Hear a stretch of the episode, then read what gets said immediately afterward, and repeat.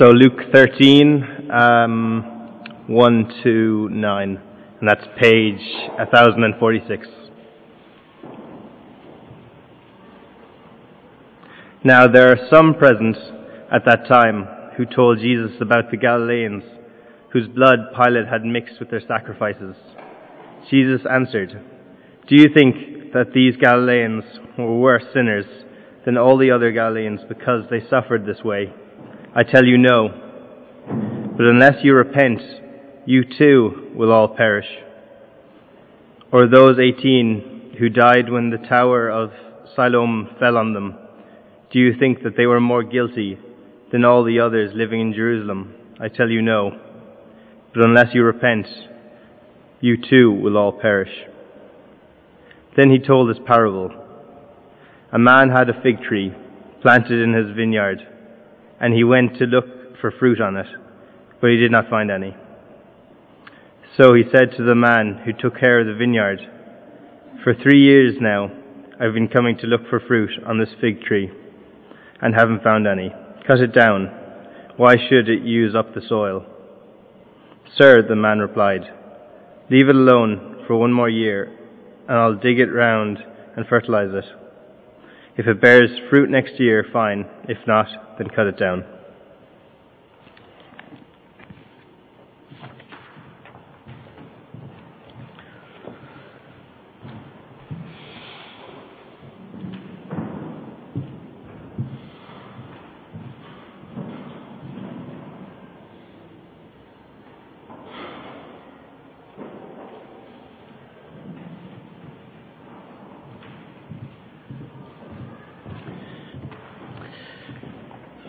So just as the um, notes are being passed around, or if you'd like a pen, um, just to remind us of our series, which is in the term program, the summer term program. Um, we're looking at four parables from the Gospel of Luke, and each one of them have a theme to do with the coming again of the Lord Jesus, or in some way how the return of the Lord Jesus should affect us in our lives. This morning we're looking at Luke chapter 13 verses 1 to 9. And it's that kind of parable and the surrounding conversation with Jesus that raises all sorts of questions. Now, I'm going to say I'm not going to answer every possible question that may arise from it. So you may want to talk to me afterwards or talk to other people. Um, but we will try and work through the text as best as possible. So let's ask for God's help as we do that together.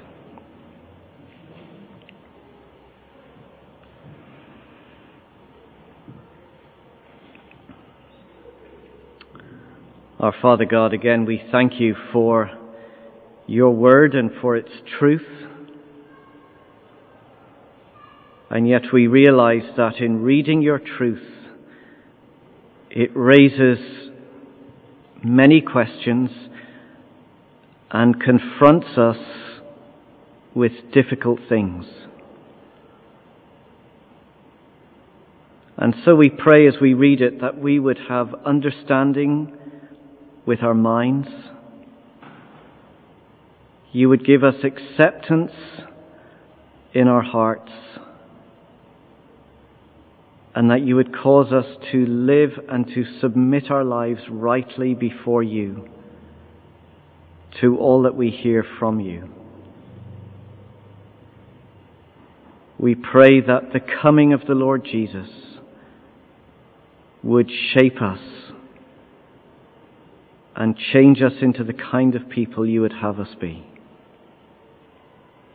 We pray it in your name and for your glory. Amen.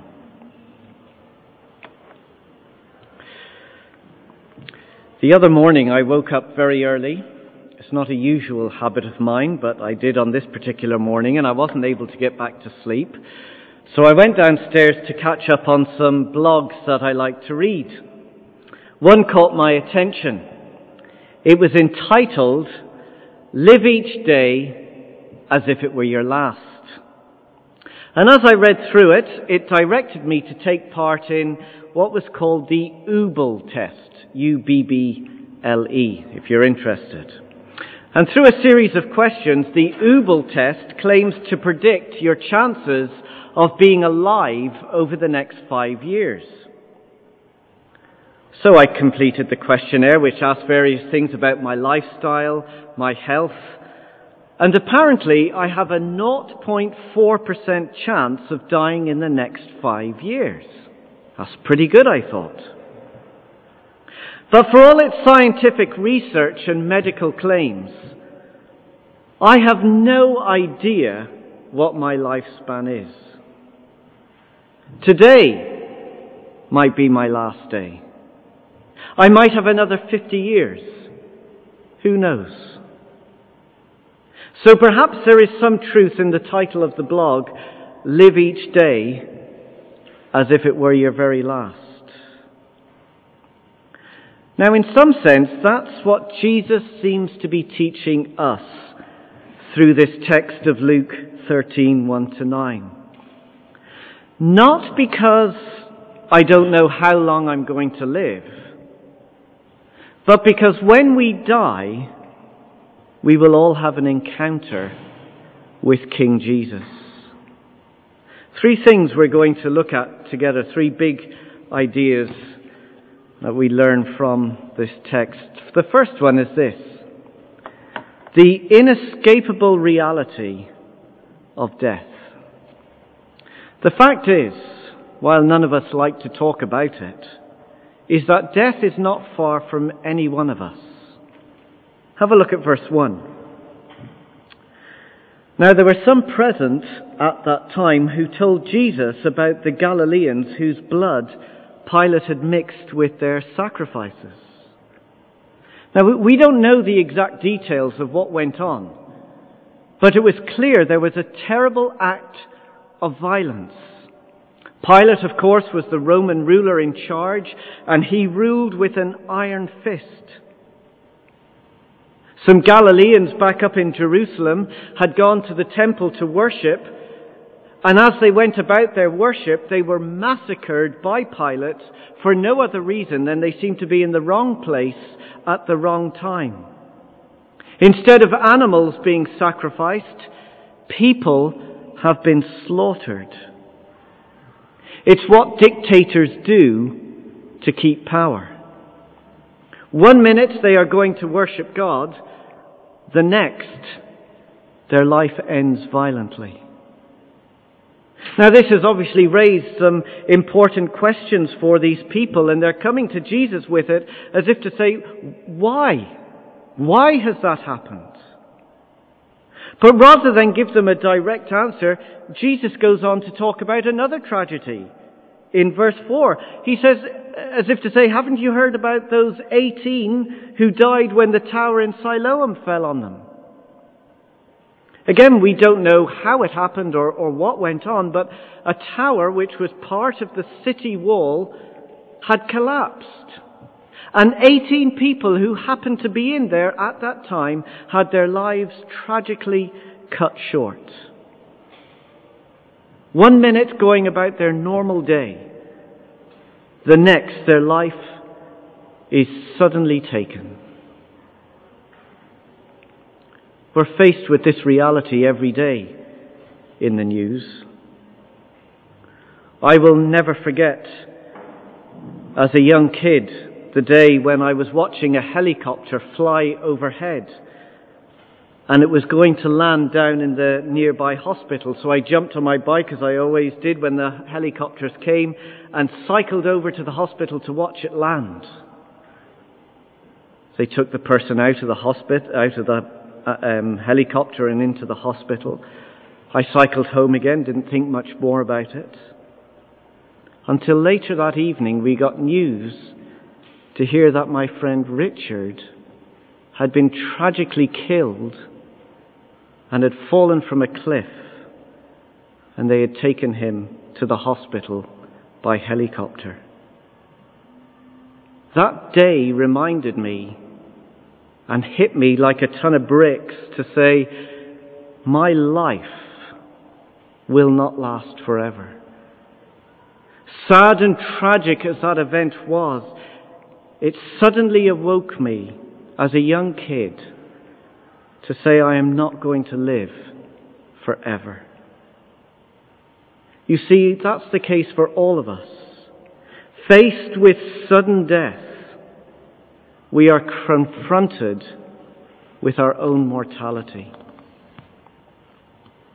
And of course, when these tragic and sudden deaths come to us, it raises all kinds of questions. It causes us to ask why. Why has God allowed this to happen? Why did it happen to my friend? Why so young? Why, why did that person get cancer? Why did this violent act happen in the temple? Why did the tower fall? It's a natural and normal question for us to ask.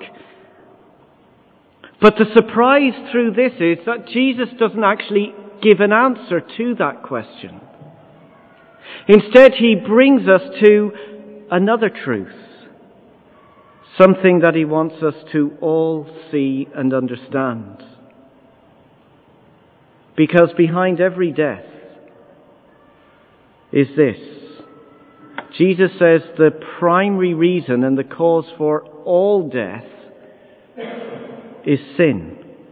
Have a look at verse 2. Jesus answered, Do you think that these Galileans were worse sinners than all the other Galileans because they suffered this way? You see, those who come to Jesus with this incident assume that their violent end means that God must be punishing them.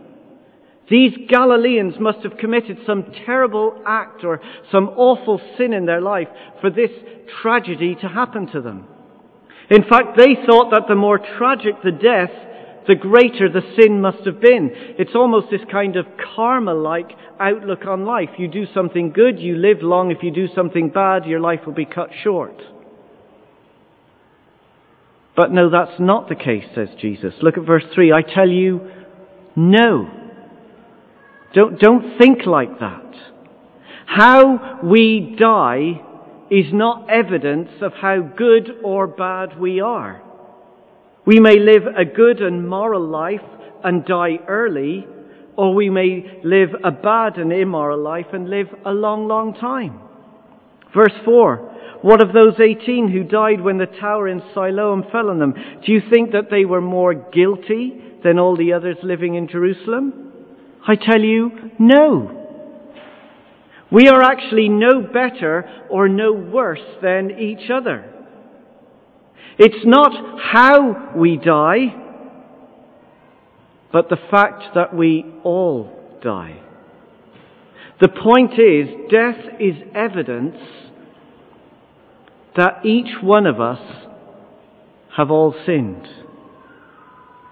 The Apostle Paul put it like this in Romans 5 as he was speaking about the fall of Adam, the very beginning of creation. Therefore, just as sin entered the world through one man, that was Adam, and death through sin, and in this way, death came to all people, because all sinned. You see, each and every one of us have all ignored and rejected Jesus as King. I may live a healthy life till I'm 90. I may be struck down with cancer tomorrow and die within a year. But however I die and whenever that time may be, the reason for my death is ultimately sin. When we die, the coroner's report may say heart failure, it may say suffocation, it may come up with some other reason. But Jesus says, I want you to look behind all of that. The cause and the reason for all death for all people in all the world is because of our rebellion. Because we've turned against God, we will all die.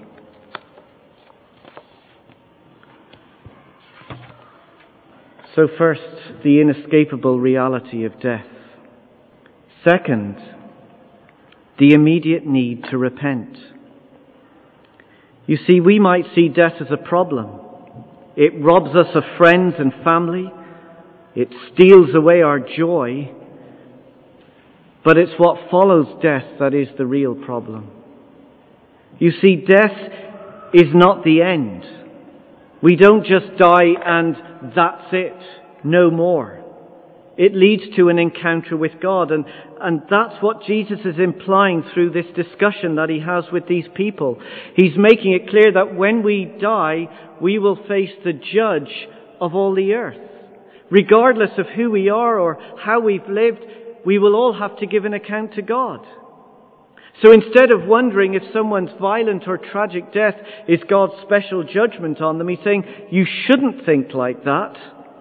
What you should be thinking is about how are you going to stand before God when we are judged? Death is not the end. It brings us into an encounter with God. And with that, Jesus says, the prospect of hell. Look again closely to what Jesus says in verse 3. They've come to him with this tragedy. Behind it is this question of, well, why would this happen? And Jesus turns them and points them to something much greater that we need to consider. In verse 3, he says, I tell you no, but unless you repent, you too will all perish. To perish is to face the terrible reality of hell, which is separation from God and all that is good and beautiful. It's not a threat. It's an expression of God's just and fair response to all that is wrong. Hell exists because God cares about injustice. God cares about violent crime. God cares about how we treat each other, and He cares about how we treat His Son.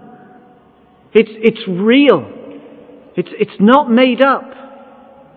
And it's what every one of us deserve because we've all broken God's good gifts. Every one of us in this room have caused hurt to those we love the most. We've all made selfish decisions that have ended close relationships. We've all lived as if we were the center of the universe, deciding this is what's right or this is best for me and God can't let us and the world go on breaking and ruining our lives and the lives of each other and all the tragedy that we see around us in this world. Hell is God's just and fair response to sin. And what he's making it clear to us is, he's saying there is something much worse than dying at the hands of a violent dictator. There is something far more terrifying than dying in a natural disaster when a tower should fall. It is the fearful prospect of an eternity in hell, being separated from God, all His good gifts, and His grace and mercy. And knowing that this is the true reality, Jesus pleads with us all. Look again at verse 3. But unless you repent, you too will all perish. He says the same again in verse 5. Unless you repent, you too will all perish. Now I know we talk about repentance often. But we've got to be clear as to what true repentance is. Sometimes we can be remorseful, but that's not repentance. Being remorseful means we regret what we've done because of the consequences to our life. So the adulterer, well, they may be resource, uh, remorseful because they've been caught and their wife has ended up leaving them. And they go, I wish I hadn't done that because of the impact on their life. They're only sorry because they've been caught. But being repentant means we seek genuine heart change, regardless of the consequences to our life. So the one who's had the affair, is repentant and they will face up to the seriousness of their actions. They will accept the consequences and seek to change their ways. They repent because they do not want to do the same things again. Judas and Peter, who were disciples of Jesus, are good examples of this. You know the story of Judas and of Peter. Both of them acted in denial and betrayal. Both of them had sinned, just like us. Judas, well, he was remorseful. He was found out what he had done. And because he was found out, he ran away and he hung himself. Because remorse leads to despair. Peter, on the other hand, well, he was repentant. He knew what he had done wrong too. He had been found out, but he ran back to Jesus in confession. Repentance always leads to a restored and reconciled relationship with God. So the right response, Jesus says, is not remorse, but true repentance. Now, as we work through this, we may struggle with some of the things that Jesus is saying. And we can even think that, well, God sounds very harsh. I, I, I don't like this God. But if we look carefully and see, well, he's speaking the truth and he's actually persevering with us. In fact, through this, as he goes on to tell a parable, he cares about us intimately. He cares about us so much that he has actually delayed his judgment. Look at verse 6. He then told this parable. A man had a fig tree planted in his vineyard, and he went to look for fruit on it, but didn't find any. So he said to the man who took care of the vineyard, For three years now I've been coming to look for fruit on this fig tree and haven't found any. Cut it down. Why should it use up the soil? Now the point of the story is that, is that the owner of the vineyard has been delaying his decision. He's given the fig tree every opportunity to start doing what it is meant to do. You plant a fig tree because it's meant to produce figs. But three years he's waited, which is a very long time when your livelihood depends on good harvest. So why waste the good ground with a bad tree if it's not doing anything? Get rid of it and put in a new tree. But he's waited three years. And he's saying this is, this is what God is like in the way in which he deals with us. You see, this vineyard image of the owner and the vineyard was very often used to describe God's relationship to his people Israel. God looked for fruit, but he didn't find any. He looked for a change in the lives of the people of Israel, but it didn't come. But rather than bring his judgment, he waited patiently. He longed for them to return. Listen to what God said through the prophet Ezekiel to the people of Israel. As surely as I live, declares the sovereign Lord, I take no pleasure in the death of the wicked, but rather that they turn from their ways and live. Turn, turn from your evil ways. And so it is with us. God has been delaying his judgment. Not just three years, but for well over 2,000 years. He has persevered with us. He is patient with us. He is longing that none perish, but that all would come in repentance to Him. God is gracious and full of mercy, persevering and long suffering. In fact, judgment is not only delayed, in the gospel story we discover that judgment has already fallen. You see, Jesus too would suffer Not just these people were slaughtered, but Jesus would also be slaughtered. Cut down in the prime of his life, just 33 years old when he was murdered and hung on a cross, slaughtered at the hands of Pilate and his soldiers. But Jesus' death was no accident. This was all planned by God from before the creation of the world. His death was the true sacrifice. Jesus died not because he was the worst of sinners. He had never sinned.